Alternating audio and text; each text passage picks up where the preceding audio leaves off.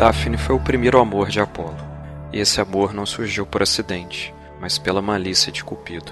Apolo viu o menino brincando com seu arco e flechas, e envaidecido com sua vitória sobre Piton, disse a ele: O que tu faz com as armas de guerra, garoto atrevido? Deixa-as para as mãos que sejam dignas delas. Vê a vitória com que elas obtive sobre a grande serpente que estendeu seu corpo venenoso sobre todos os acres da planície.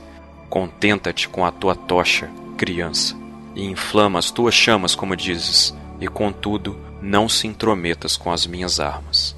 O filho de Vênus ouviu essas palavras e respondeu: Tuas setas podem atingir todas as coisas, Apolo, mas a minha há de atingir-te. Assim dizendo, ele se posicionou sobre uma rocha do Monte Parnaso e tirou de sua aljava duas flechas, confeccionadas diferentemente, uma para despertar o amor e a outra para repeli-lo.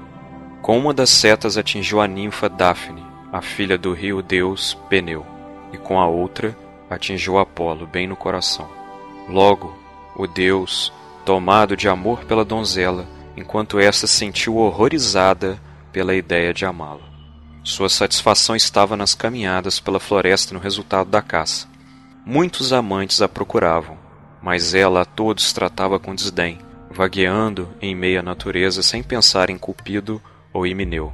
Seu pai sempre lhe dizia: Filha, tu me deves um genro, tu me deves netos. Ela, odiando a possibilidade do casamento como se isso fosse um crime, com sua linda face rosada, lançava os braços em torno do pescoço do pai e dizia: Querido pai, permita-me que eu permaneça solteira para sempre, tal como a deusa Diana.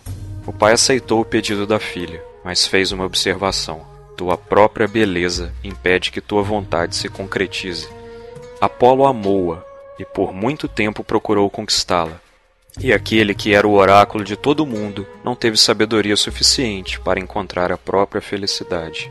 Vendo os cabelos de Daphne esgrenhados e caindo sobre os ombros, declarou: Se são tão encantadores quanto desordenados, como seriam quando arranjados? Ele mirou seus olhos tão brilhante quanto as estrelas, viu seus lábios, e não estava satisfeito em apenas ver.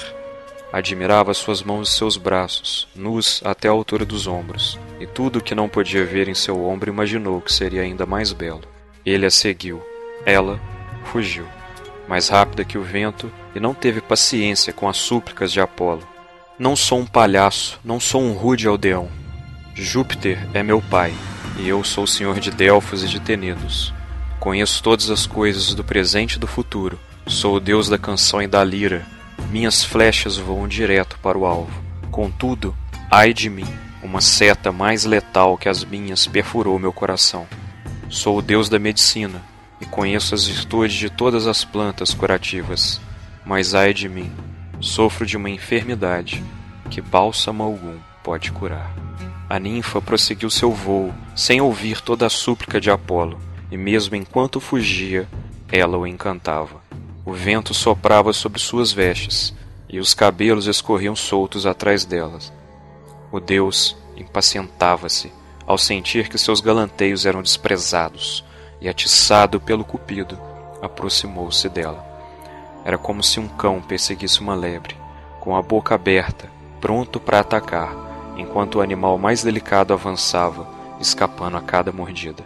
Assim voavam o Deus e a Virgem, ele nas asas do amor, e ela nas do medo.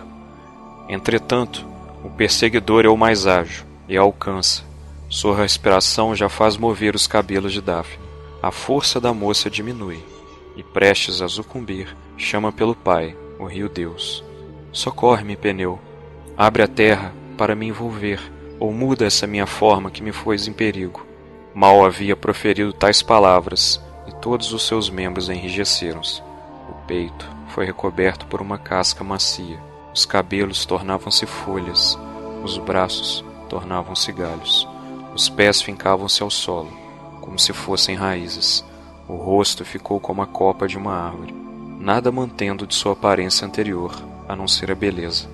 Apolo, assombrado, tocou o caule e sentiu a carne que tremia sob a casca.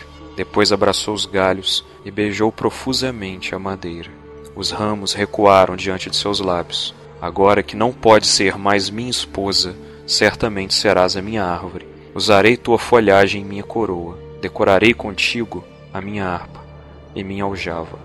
E quando os grandes conquistadores romanos dirigissem ao Capitólio, em paradas triunfais, estarás no tecido de suas grinaldas, e tal como a juventude eterna me pertence, tu também hás de ser minha para sempre, sempre verde, e tuas folhas jamais secarão. A ninfa, agora transformada em um loureiro, inclinou a cabeça, expressando sua gratidão.